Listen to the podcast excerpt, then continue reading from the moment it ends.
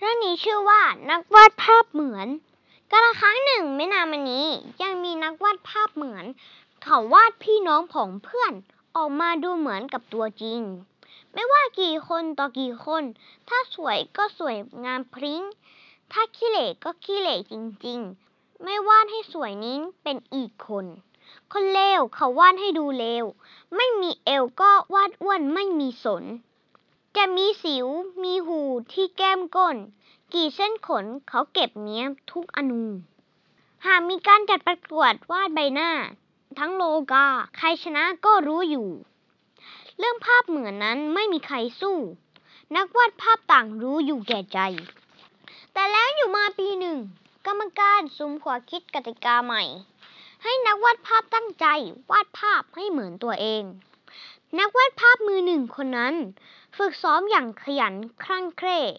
พยายามวาดหน้าตัวเองบรรเลงดินสอผู้กันว่ามาเป็นพันเป็นหมื่น เมื่อตื่นก็เดินไปถามคนนั้น คนนี้คนโน้นทั้งวัน นี่เหมือนหน้าฉันหรือยังแก แต่แล้วต้องพบกับความผิดหวัง ยังยังไม่เหมือนกับของแท้ ไม่เห็นมีรูปไหนที่เหมือนแก ล้วนมีแต่คนบอกว่าดูไม่รู้ นักวาดภาพมือหนึ่งงุนงง ในใจยังคงสงสัย หยิบกระจกมาส่องและมองดู ก็เห็นอยู่ว่าเหมือนฉันจะตายไป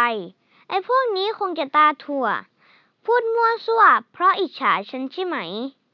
ฉันว่าดีเหมือนมากจนตกใจ ไม่มีใครบอกความจริงฉันสักคน กระทั่งมีกรรมการอาวุโส เห็นเขาโชว์ อวดภาพทุกแห่งหน จึงเดินเข้ามาบอกเขาอีกคน อยากรู้ตนต้องให้คนอื่นมอง คุณจะว่าอย่างไรก็ไม่เหมือน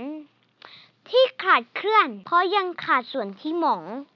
คุณเลือกวาดแต่ด้านดีอยากให้มอง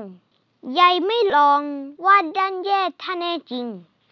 คุณยังเป็นเหมือนกับคนส่วนใหญ่ ไม่เต็มใจที่จะมองทุกสิ่ง